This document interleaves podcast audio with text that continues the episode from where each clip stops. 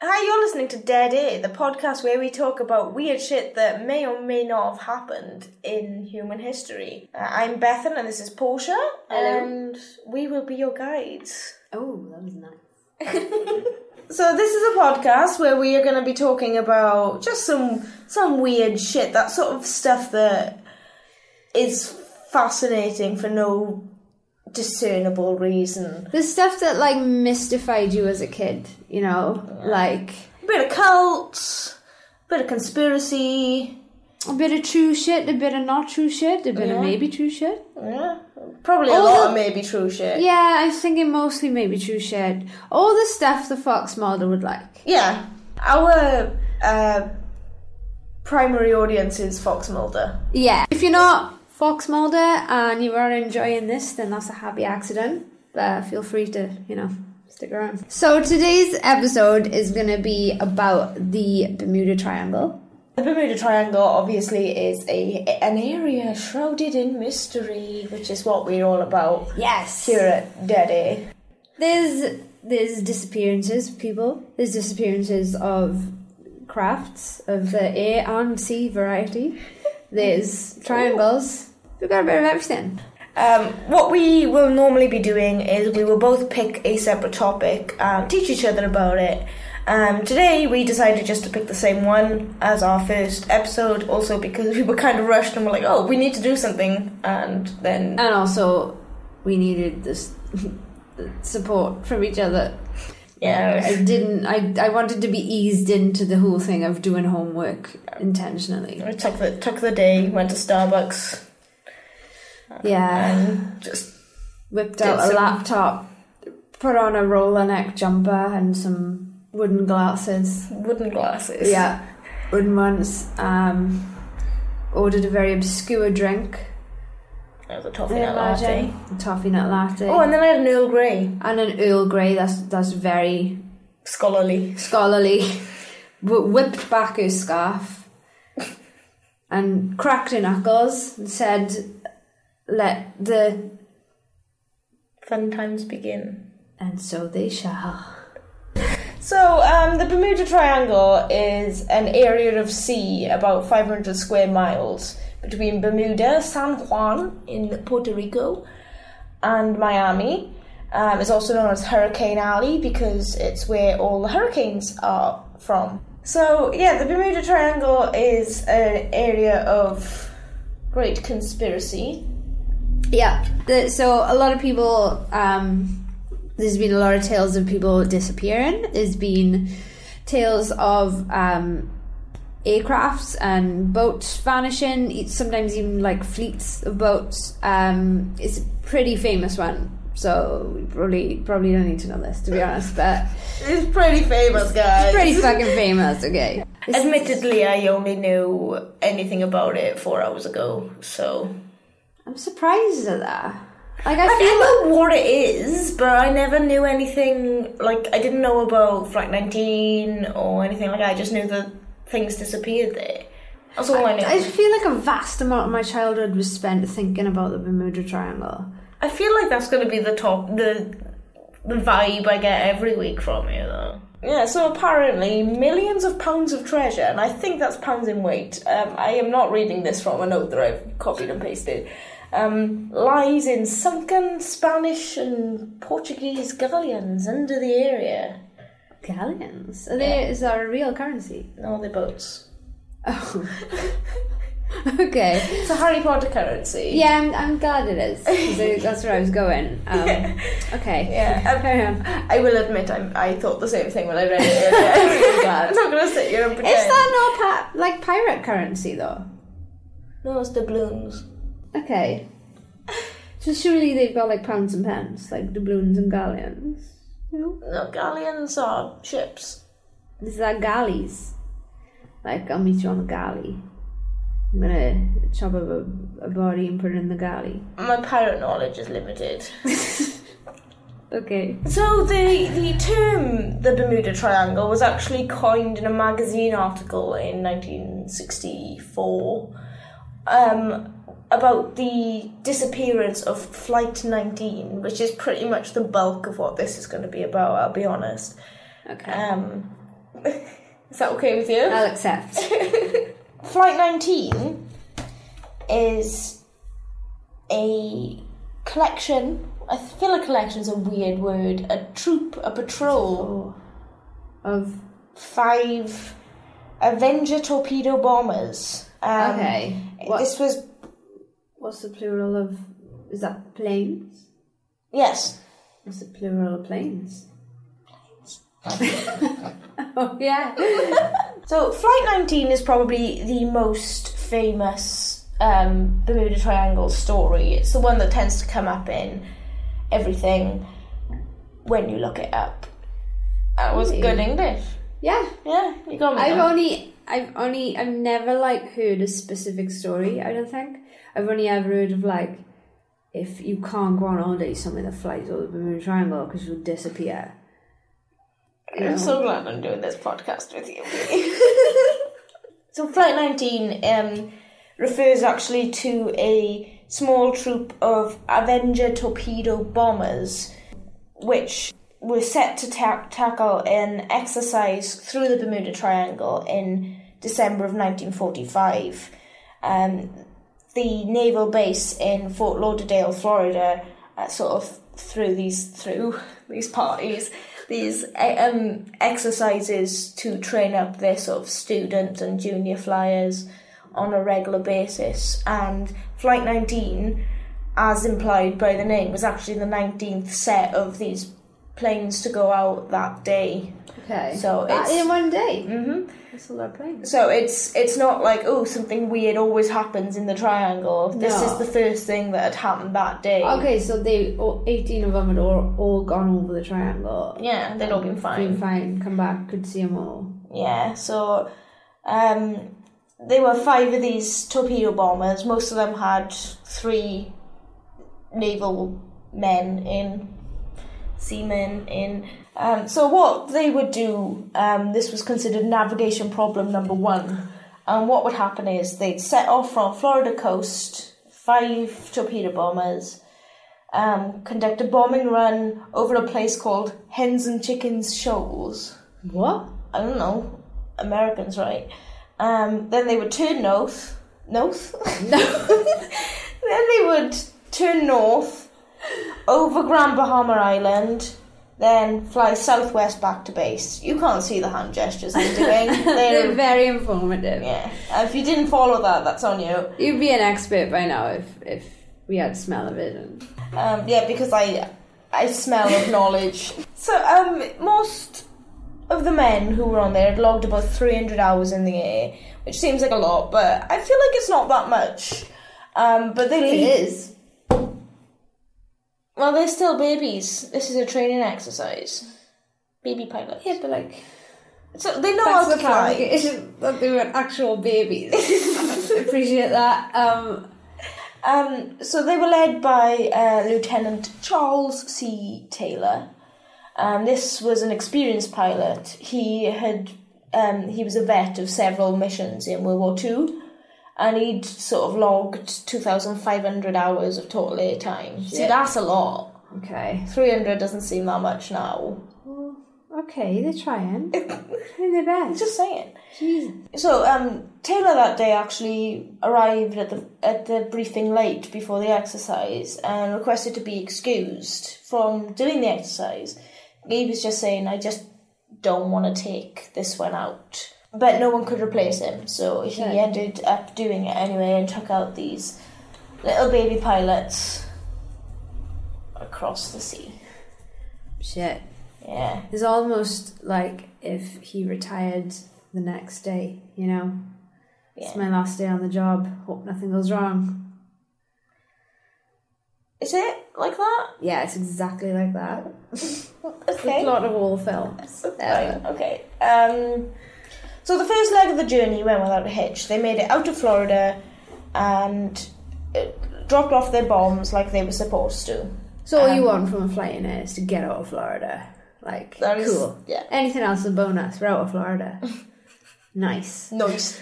Um, so then they turned north towards the Grand Bahama, and Lieutenant Taylor became convinced that his the compass on his Avenger wasn't working. And the the planes were heading in Right. the wrong direction Shit. Why did he think that? because the compass wasn't working. Was it not moving? Uh, I, I it just. I don't, I don't know. I don't think they were working. Um, there are theories as to why that might be. So, um, Taylor's compass on his Avenger seemed to be malfunctioning, and he was convinced that the planes were heading in the wrong direction. And then, just as this sort of started kicking off, um, a front brought a lot of rain and winds and like heavy cloud cover. So, Flight 19 was disoriented even further. One pilot could be heard over the radio saying, I don't know where we are, we must have got lost after the last turn. Did did they get all of this through the radio? Yeah, Okay, that's how they like knew what happened. Yeah. Okay. spoiler alert, everyone disappears. Oh shit. So, um, there was a another lieutenant on a, a flight mission or practice or exercise or some shit nearby um, at the Florida coast called Lieutenant Cox, um, who heard these radio communications and called the air station and asked the Avengers if they needed any assistance. And Lieutenant Taylor was saying, Look, both my compasses are out. I'm trying to find Fort Lauderdale, Florida. I'm over land, but it's broken. I'm sure I'm in the Keys, but I don't know how far down. Quote, direct. Oh. Um, this didn't really make much sense though, because they'd made their scheduled pass over the shoals to drop the bombs less than an hour ago, but now Taylor is convinced. What are you laughing at? Just when you say shoals, I expect you to say no. So they went north.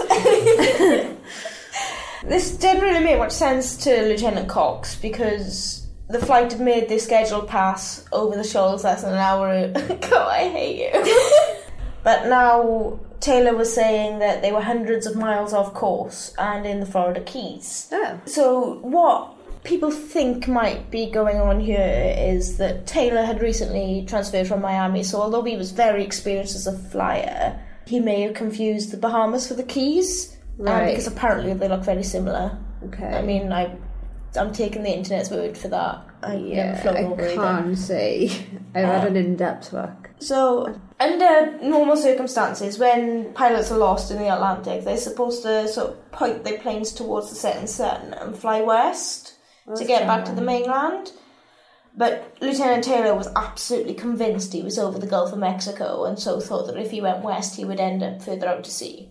Right. Um, so, in an attempt to locate the Florida Peninsula, he made the decision to go northeast rather than west, which took him further out to sea. Some of his pilots did recognise this mistake and just kept saying you could hear over the over the comms one of them going, "Damn it! If we would just fly west, we would get home. Go west, damn it!" But Taylor was ignoring this because he was convinced that they were in Mexico.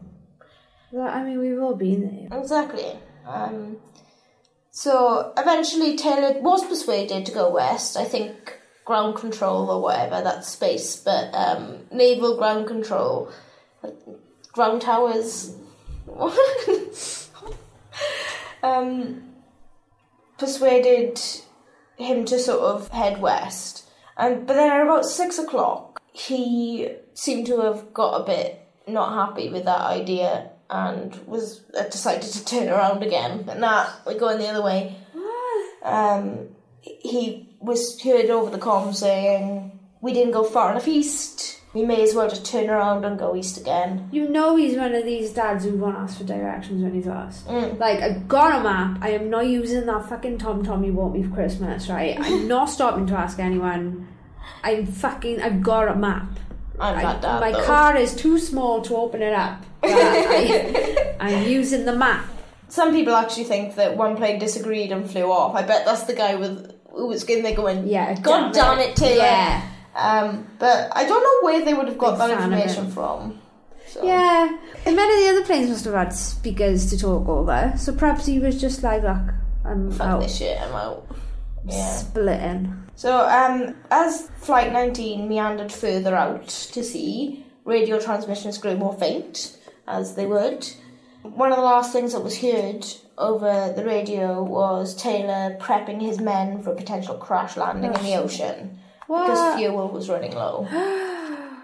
Oh God, that's scary. One thing that Taylor was heard saying, and I think this was the last thing he was heard to say, was all planes close up tight. We'll have to ditch unless landfall. When the first plane drops below 10 gallons, we all go down together. What? Hang on. So they were all gonna like uh, suicide, No, like going down with the ship. no. Um, 10 gallons is how much fuel you got. Yeah, but So if, like, if you get to 10 gallons, you're like, right, we need to, while we can still control this plane, oh, get it down. but why is it when the first one goes down, we all go down? Why not like when you when you reach ten, you go down? So they're all together um, for when people Oh, can find them, I assume. Okay, fair enough. That makes sense, doesn't it? Yeah, Yeah, I don't Yeah. know. Got to keep them all together. So, stick together. but anyway, shortly after that, the communications were replaced by an eerie buzz of static. Ooh. Dun, dun, dun. I thought it was. I thought you was gonna be like, a. I thought you were gonna do an impression of the sound that replaced it, and like.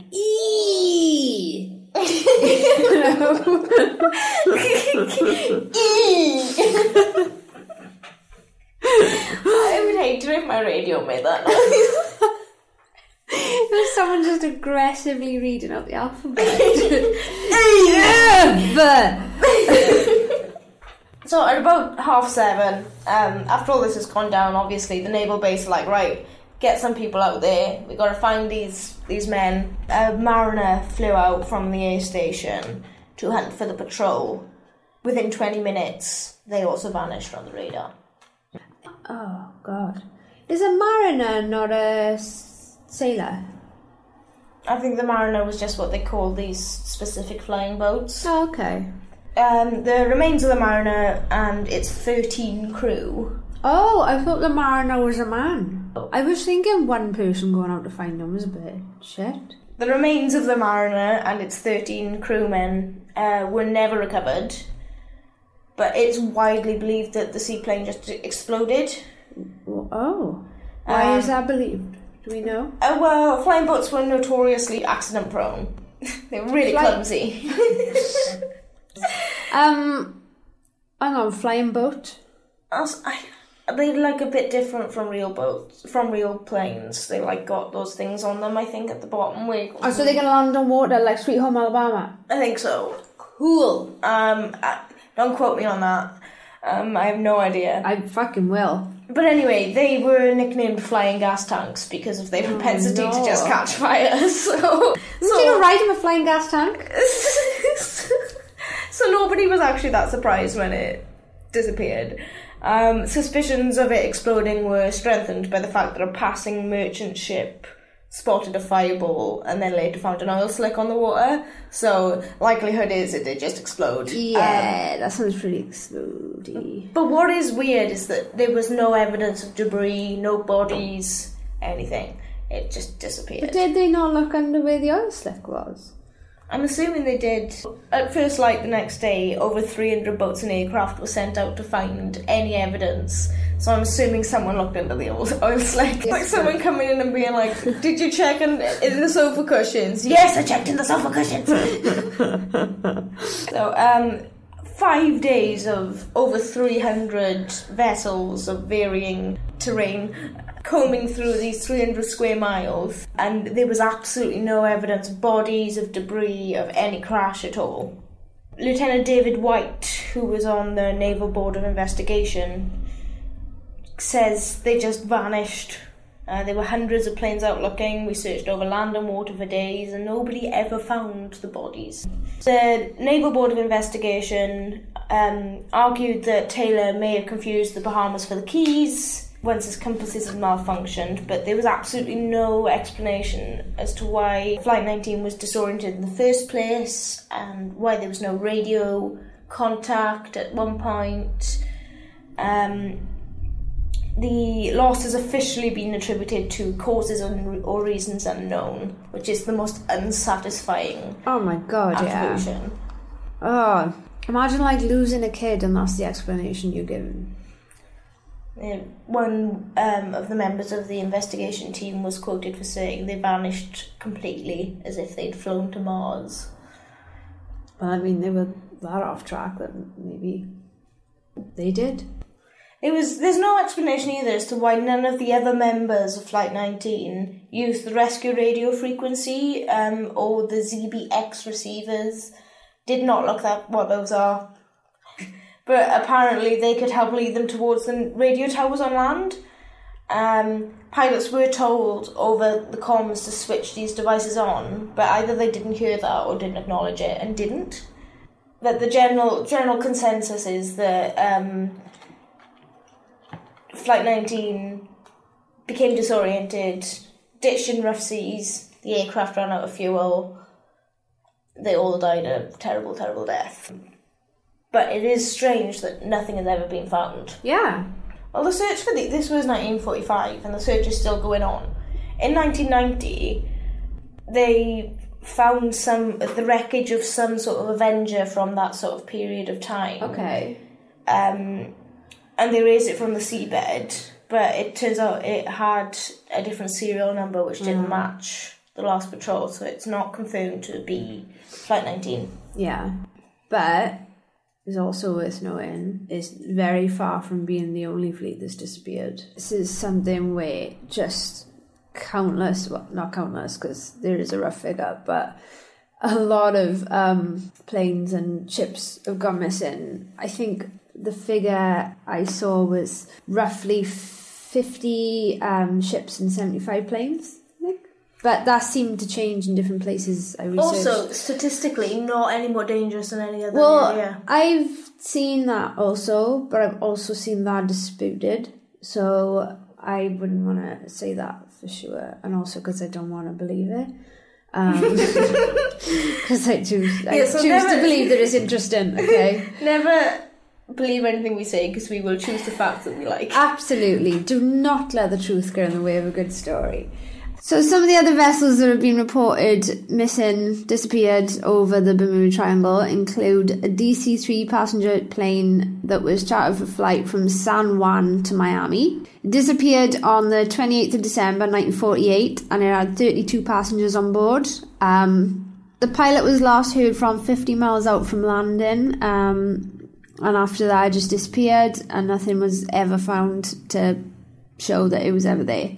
Um, there's also the Sandra, a freighter from Savannah, Georgia, that was going to Venezuela in June 1950. Um, disappeared completely as if it never existed. The US Navy Super Constellation, which disappeared with 42 people on board in October 1954. No radio signals were received, no debris or bodies ever found. Um, in November 1956, a naval Navy patrol bomber disappeared with no radio signals ever heard. Um, and on the 9th of March uh, 1957, DC 6 en route from New York to San Juan nearly collided with a mysterious luminous object off the Florida coast. The location was far from guided missile range, um, and a number of other pilots in the area observed the object. So there's been a, a lot of weird shit, but that that is a really small list. There's also when I researched this, um, there was uh, things up until like 2015. There were events going on, so it's you know it's very much still active. Whatever's going on there, Yeah, whatever it the, is that's in the the, sea triangle. the sea monsters that are obviously making this happen. Interestingly, not a theory. No, Um, well it is now, bitch. Anyone can theorize. So, one of my absolute favourite things about the Bermuda Triangle is how it just, like, 20 years after Flight 19 disappeared, some guy has just decided, I'm going to write an article about this place. I'm going to name it the Bermuda Triangle and write it for my magazine Argosy. Ar- Argosy. Argosy? Argosy. That's, that's going to be my cat's name. Vincent Gaddis coined the term Bermuda Triangle um, for his um, cover article in 1964. I've read the entire article and it's hilarious. Nice. It's beautiful. It's just. The last words of it are something like The sea holds her secrets close. Oh. And that's great. Something like that. Oh, somebody went to college. Um, Yeah, but he's got some really weird theories about it, which don't really match up with like the official um, transcript of the Love it. of Good enough for me. I believe stuff. him. He seems to think that the fireball that the merchant ship saw was an exploding meteor. He just puts that in there, like, oh, the merchant saw this, but it could have been an exploding meteor. Okay. Fine. Um, Commonly uh, mistaken for an exploding plane. He also mentions that something must have affected the compass, compasses and silenced the radios. Um, he believes that this was due to an atmospheric aberration or an, a hole in the sky. Oh. Um, the Okay. Navy surprisingly does not support this theory. Well, do you know what? I don't support the Navy. So, One quote from it um, is uh, The fact that patrol operations are made without incident is no evidence against the phenomenon. It is obvious that it occurs only occasionally in a well travelled triangle area, without warning, but frequently enough to be alarming. oh, Um, okay. But he also just added a bunch of things which I can't find any evidence for that Lieutenant Taylor apparently said. Um, for example, apparently, according to this article, Taylor said, We don't know which way is west, everything is wrong, even the ocean doesn't look as it should. But I can't find any proof that that was actually said. Did he also say um, Vincent Gaddis? By the way, guys, I know, I know we're crashing into the ocean, but Vincent Gaddis, what a beautiful man! What a fucking handsome, intelligent man. Listen to what he says because it is true. Well, uh, Mr. Gaddis is actually known for making um, comments on spontaneous human combustion. That was my number one fear as a child. that was a serious phobia of mine. Not a phobia, like a terrible fear. No. Why? 'Cause- okay. Gaddis was known for making statements on spontaneous human combustion um, and famous for ignoring nat- uh, natural explanations and inventing mysteries where none exist. Um, he's got a wide range of books out, um, including Wide World of Magic, The Curious World of Twins, and American Indian Myths and Mysteries. okay. S- s- Some, some sounded a little Nazi-ish. just a bit. Just a bit. Um, Can you call people Nazis on podcasts? Is that allowed? I don't think there's a rule against it. Cool. Cool. We'll leave that in there. Okay. Um, Charles Berlitz was also famous for um, his interest in the surreal, um, particularly relating to the Bermuda Triangle. Um, he actually spent 13 years in military intelligence in the army. It's terrifying. Yeah. Um, he is the guy who first attempted to link the Bermuda Triangle to Atlantis, the lost city of. Um, claims that he has located Atlantis below the Bermuda Triangle. Um, Oh. But again, interestingly, accused of fabricating evidence and inventing mysteries. So, who's to say? I mean, I believe him. Who is to say? More importantly, are we going to discuss Atlantis? 100%. Yes. We will do that right now. Can now. I get a drink first and some cheese? Yes. So now we're going to get on to the fun bit. Yay. The fun bit, because all those dying people is less fun. I I did like I did like Vincent Gaddis though. He's my he's my boy. Um, anyone called Vincent in my in my uh, experience is a good egg.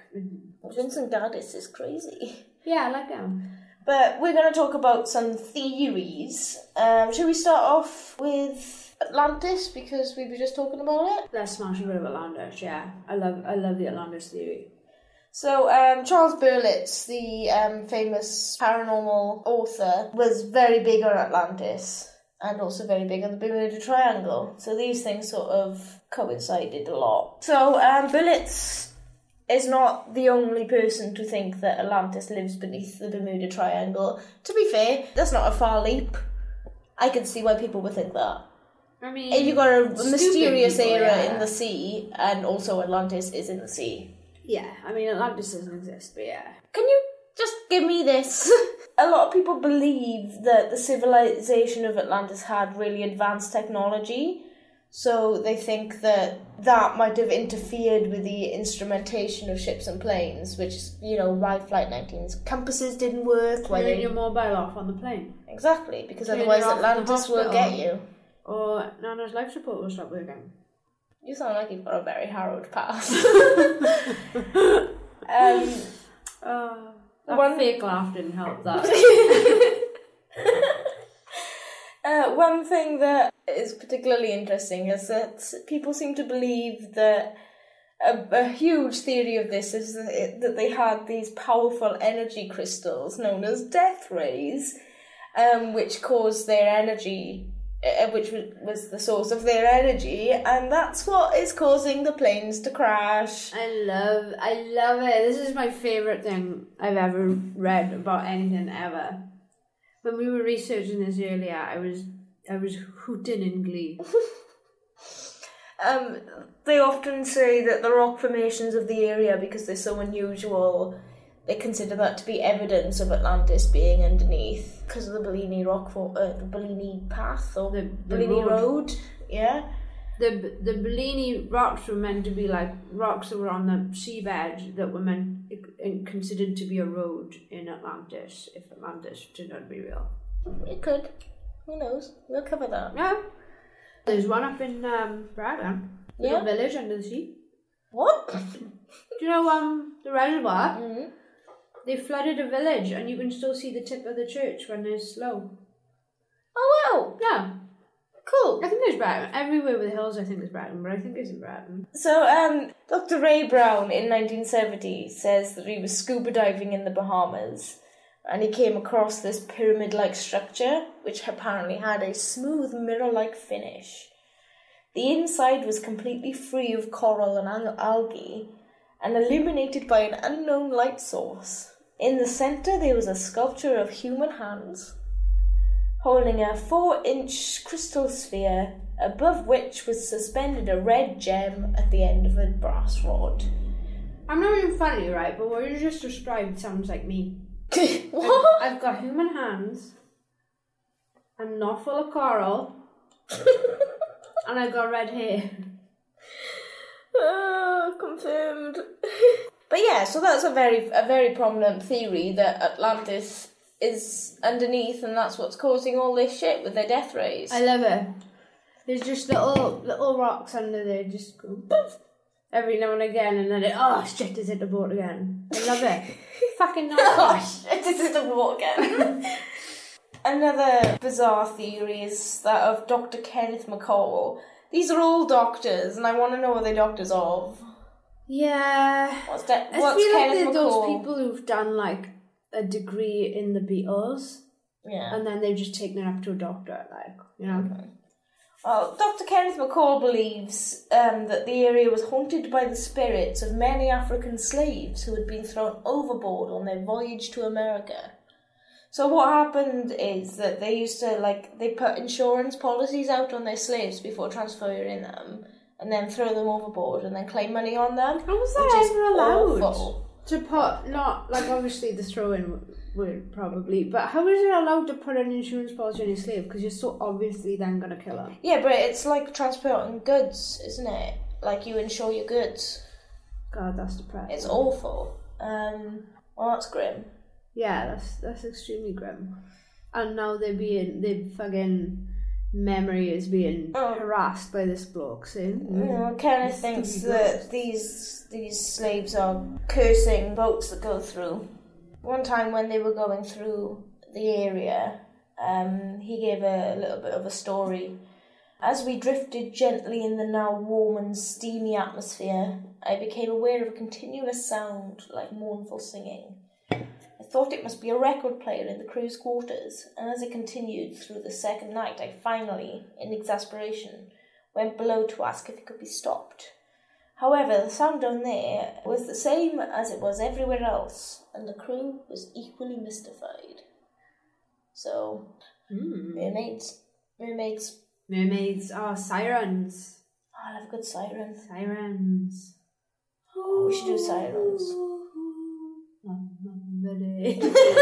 didn't mean it to turn it the Lion King. I gotta be honest. I love how that's how you think the light goes. Lum bum ba dee. Uh, anyway, a lot of people also think that um, there is a space time warp. Okay. um, that um, in a very Cardiff Bay Doctor Who esque manner. Yeah. From time to time, a rift in space time opens up in the triangle, and it's so been those, done. It's been done. So that's literally torturing. Fuck off. those traveling in the area at that time are lost in it. Um, so that's clearly what's going on there. It's a massive hot tub time machine. Um, obviously, aliens. Obviously aliens. Um, for some reason, people, um, you know, for for their motives are clear, uh, not clear, but aliens have chosen the triangle as a point at which to capture and abduct for unknown purposes. Um, this was famously depicted in Close Encounters of the Third Kind, where um, Flight 19 was whisked away by flying saucers and then deposited in the deserts of Mexico. That was written by that man just to like prove that they were in fucking Mexico. He was like, look, guys, this is what happened. We were in Mexico. yeah, Lieutenant Taylor, Don't need a tom tom. God rest his soul, came back and wrote Close Encounters. Yeah, absolutely. Yeah, so they're the weirdest theories here. There's also the electric fog. Love the electric fog. Ooh, So, um, it's like a Prince album. it does electronic fog. So, um, Rob MacGregor and Bruce Gernon wrote a book called The Fog, which sounds like a great horror movie. It, it is, yeah. Um, Is that the the film? there's a Or am book, I thinking of the mist?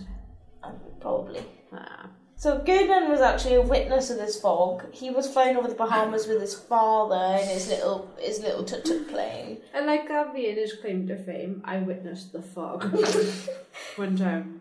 So apparently they encountered a tunnel shaped vortex which scraped the plane's wings as it flew through. Right. Um, during that time, the plane's electronic and magnetic navigational instruments malfunctioned, and the compass spun inexplicably. Hmm. Okay. when they reached the end of the tunnel, they instead of seeing the sea like they thought they would, they just saw dull greyish white for miles, no ocean, no sky or horizon or anything. And then after 34 minutes, they found themselves over Miami Beach, which they would have thought would have taken them 75 minutes. So, space time warp. Um, yeah, and then there are some sort of like scientific theories which kind of make a bit of sense as well. Got the Sargasso Sea. You know about the Sargasso Oh. Sea. Sargasso Sea is my jam. Tell me about That's the sea. it. Okay, so Sargasso Sea is calm as tits. It like does not move, and it's covered in yellow seaweed. It's like super thick. Google it. You can see pictures of it. It's like this really thick, like rug of seaweed all over it, and then and it's so calm that it just doesn't move.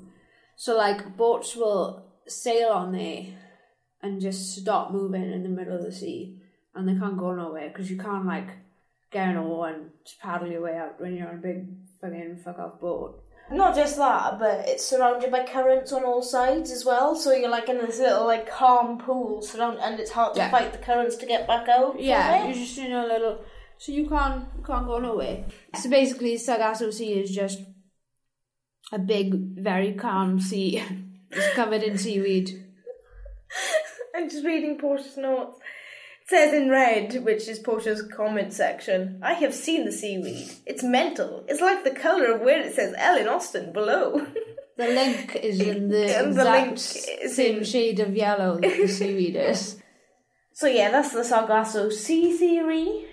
Um, we've got A bombs, hexagonal clouds and A bombs. So over one of the corners of the triangle, there's all there's there's commonly seen hexagonal shaped clouds, or they, they're more kind of like gaps in the clouds, I guess. And they are caused by sort of hot and cold wind blowing together and like kind of spinning together, coming off the water. We're separate. I'm being a terrible job of explaining this. Um, so separate fronts hit each other, like storms or wind speeds hit each other from different angles from the sides of the hexagon, and they create this mixture of hot and cold air which spins up together, um, and that creates air bombs, which hit the ocean. They come from the hexagonal clouds and hit the ocean. They create these huge waves that are 45 foot tall and they move at 175 miles an hour and obviously just obliterate everything in its wake. Um, so that's one explanation, which ha- hard to argue with.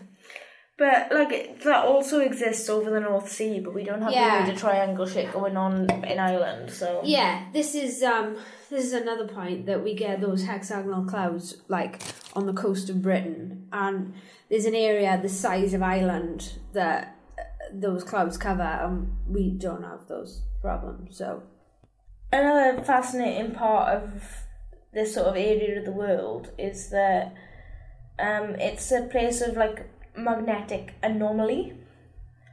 Um, so mechanical and instrument malfunctions are a result of something a term which has been coined called vile vortices, which I love because vile vortices it sounds like a Lemony Snicket book, That doesn't a, it? Yeah, that is Um, a band name if I wrote um, where extreme currents and temperature variations can affect electromagnetic fields. Um, Ivan Sanderson has drawn out elaborate charts which has identified 10 of areas like this across the equator, all like equally spaced. Okay. Um, again, though, only one triangle, so who's to say? Yeah. But um, the Coast Guard has a theory on uh, based on magnets as well, um, called magnetic variation. Um, the triangle is one of two places on Earth where a magnetic compass points to true north rather than magnetic north, and that can make up to like twenty degrees difference in circumnavigation. So because of that, it can be very easy to get lost Yeah. and that can cause navigation problems, which might explain why Taylor's mag- um, compasses stopped working while he was Yeah. flying over the triangle. Could have been that he was paying so much attention to his, his compasses that he just couldn't use his common sense. That's that was kind of something how I, I, wanted to mention when you were talking about it, but I, I don't want to derail the conversation. But um, yeah, that seems like a very viable explanation to me Yeah. because I mean, I'm sh- I'm sure if you were like um flying or sailing over that part of the world, you would likely know about it, but not necessarily. Well, he wasn't actually from like he he was an experienced flyer, but But he- not a he- local one. Yeah, he he didn't do that route from this Yeah. was he'd only recently been transferred. He was only twenty seven. How Oh, cute is that? That's he's young to be. Seven Club. Ah, that's what it is. It's the it's a triangle. Amy Winehouse. Kurt Cobain. Um, Jimi Hendrix. but like, there's loads of reasons why people tend to get lost and things just due to natural phenomena in the area as well. Um, currents in the area are really strongly affected by the Gulf Stream. The Gulf Stream. the Gulf Stream. can't sleep. So um, it's quite common to have sort of nav- if you have like navigational errors or there's a freak storm, which do tend to happen there. Um, you can get sort of sw- swept up in these currents, which can cause problems if you're on the sea rather than in a plane. I guess it doesn't explain everything, but because the Gulf uh, the Gulf Stream is really warm water, there's high rates of evaporation, which means the water that's left is really salty. It's Right. really hypertonic. Um, and because of that, that water then sinks beneath the colder water underneath, which causes whirlpools. And that's why there's so many whirlpools there. How cool is that? Oh, okay. So wait, so the whirlpools are under the water. Yeah, whirlpools are. Well, Yeah, no, but, but they're like but they're the- usually on the top of the water, aren't they like, Yeah, but it still would be because it's this turbulent water sort of shifting. We've got warm water sinking because it's made of more salt, and then going up, so it would sort of be surface as well. Oh, okay. I thought it was just in the warm bit. Maybe who knows? Oh, that's cool. Um, yeah. Also, there's like the continental shelf in that area causes an unusual sea floor where there's a really sharp drop, um, which can cause like really weird water things like maritime problems. I don't know. Doesn't explain the uh, planes, or does it? No. So, um, yeah, these short but intense storms um, tend to come up uh, in areas along the equator. Short and intense is how I'm often described. um, but they go away, way so fast and often satellites don't even pick them up. So that could explain for um, flight disturbances, I suppose. yeah, I guess so. Yeah. Um, that's not an abnormal. I think the only way we're really going to find out is if we get one of them old fashioned lead suits and walk walk the Bermuda Triangle. underneath. Yeah. Yeah. Shall we do it? That's how you'll, you'll find that pyramid with the hands. Yeah. Shrine to Portia. There are obviously theories which kind of do explain what happened to Flight 19 pretty well. But I don't want to know. I'm going to tell you anyway. um, They call it the Flight 19 error chain. Um, first of all, none of the aircraft had a clock installed, and that's like really important for navigating in a time speed distance exercise, which is what that was. Where you're like, oh, I gotta fly this far in this amount of time and then turn. Oh, he really fucking failed that, didn't he? Yeah. And they were like, maybe the students had watches on, but nobody confirmed that. Another point there is that students were doing the navigating, even though they had an experienced flyer with them. It was a practice run for relatively inexperienced flyers. So a driving. Yeah, so lesson. like that's another thing that could just explain. It's not like this was a perfect condition thing. The weather wasn't particularly good. It was windy. The seas were rough. We mentioned earlier about Lieutenant Taylor not wanting to be there. Yeah. So it could have been that he wasn't actually fit to fly. Maybe he was drunk or fatigued or sick. He did seem like unusually disoriented. Like something that people always say is unusual about it is how did the plane get so disoriented? And what happened was Taylor was disoriented. Yeah. It doesn't really make much sense that he thought he was over the Gulf of Mexico. If you just used rudimentary navigational skills, you should have been able to figure out that that's not Yeah. where they were. Um, it was like he was flying with like really significantly impaired judgment and a lack of basic pilotage skills. But he'd been flying for like two thousand five hundred miles. Not that day. Um, hours, that even, explain why he's so. Yeah, he's got he's he's done two thousand five hundred hours in his life of flying, um, but yet he couldn't figure that out. Whereas one of the students who had barely any experience compared to him Yeah. Picked up the. was like, "Yeah, we need to go west. What's this guy doing?" Yeah, I was thinking this when you were um, talking about when it happened. Um, it, it definitely sounds. It sounded like it could have been, yeah, just something Yeah. off, like a a mental illness episode or um, just a regular Maybe illness was drunk. episode. I feel like if he was drunk enough to be that, um, to have his judgment that impaired, like someone would have known he was drunk.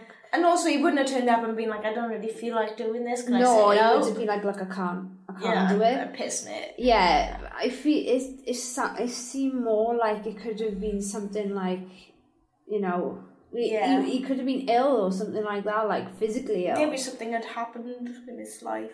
Yeah, Poor Taylor.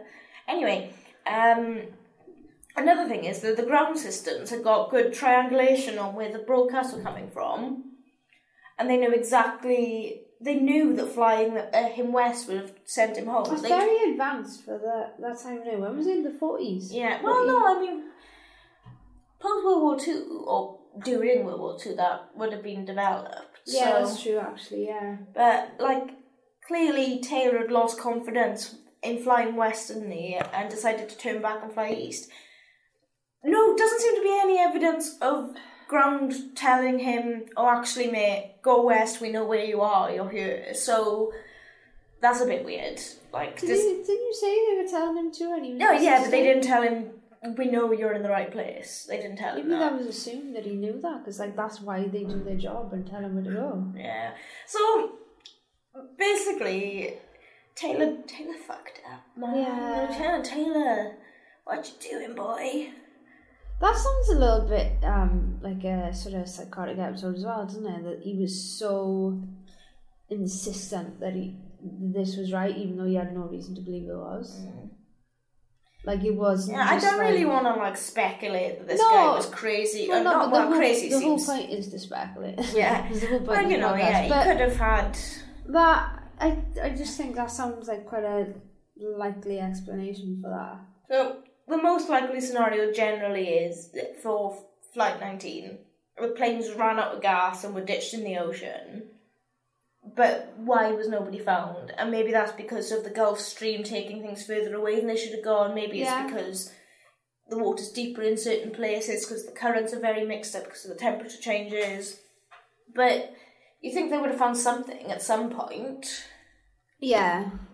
But yeah, um, there's a number of theories. Some scientific, some less Not so. scientific, some that Fox Mulder would definitely be interested in. But yeah, but the search continues to this day, and there are no there's no evidence that this six aircraft and twenty seven crewmen have ever been found from that. And uh, that's not the only one either. There's that's the most famous, but it's one in a list of how many did you say? Um, Fifty. There's conflicting reports, but um, roughly 50 uh, water vessels and 70 odd aircraft, I believe. More than 50 ships, says Britannica, but Big Think says hundreds of ships. Ah, and 75 planes. I, I mashed them together. So, yeah, um, we did minimal research um, and came up with that info. Um, But it was fun and enjoyable. yeah. And my favourite thing is that my concern with doing this podcast was that it would like ruin the world for me because I really like not understanding stuff. I really enjoy like mysteries that interest me. And I was worried that I would just discover loads of boring logical explanations for fascinating things. But we still are no closer to understanding. And also, I think I think most of the scientific ex- ex- explanations that we came across were quite interesting That's what I was going to say. Like, my favourite, the best thing that I learned today was that thing about the Gulf Streams and the water, and the. I thought that was really cool. I like the hexagonal clouds Oh, you do like the hex. She does love a good hexagonal cloud. And the Yeah. sea. and the sea. The sea, the The sea is the star of the Sargasso. show, yeah, and she, Yeah. As um that cruel mistress. as Vincent Gaddis once said at the end of that fateful article which put the Bermuda Triangle on the map, the sea guards well her secrets. And on that note, Thanks for listening. Dead will be back at some point in the near future. It's a mystery as to when. oh, uh, see what I did. Um, but in the meantime, you can catch us on Twitter. Yes, we are doing that plug um, at, at Huzzah for Bethan and spell it. H U Z Z A H F O R B E T H A N. Yeah. And mine is at not like the car. And my Instagram's the same also. Hit me up on there, guys. My Instagram is not the same. Don't follow me on Instagram. Okay. All right, cheers, guys. Um, the truth is out there. Oh no. No, no. Bye. Hello, my name is RJ, and I am the host of the Cuppa RJ podcast. If you need help waking up on a Monday morning or something for your commute, or you just need to sit down with a nice hot cuppa and relax, the Cuppa RJ podcast is for you. Me and my friends gather around and have some lovely banter and try and figure out just what life is all about while having fun, as well as playing a game called Headlights, where we try and figure out what in the news is the truth and what is a lie. But if you're interested in that, feel free to listen to the Cuppa RJ podcast, available on all good streaming sites, even podmatch.com, A different kind of casting.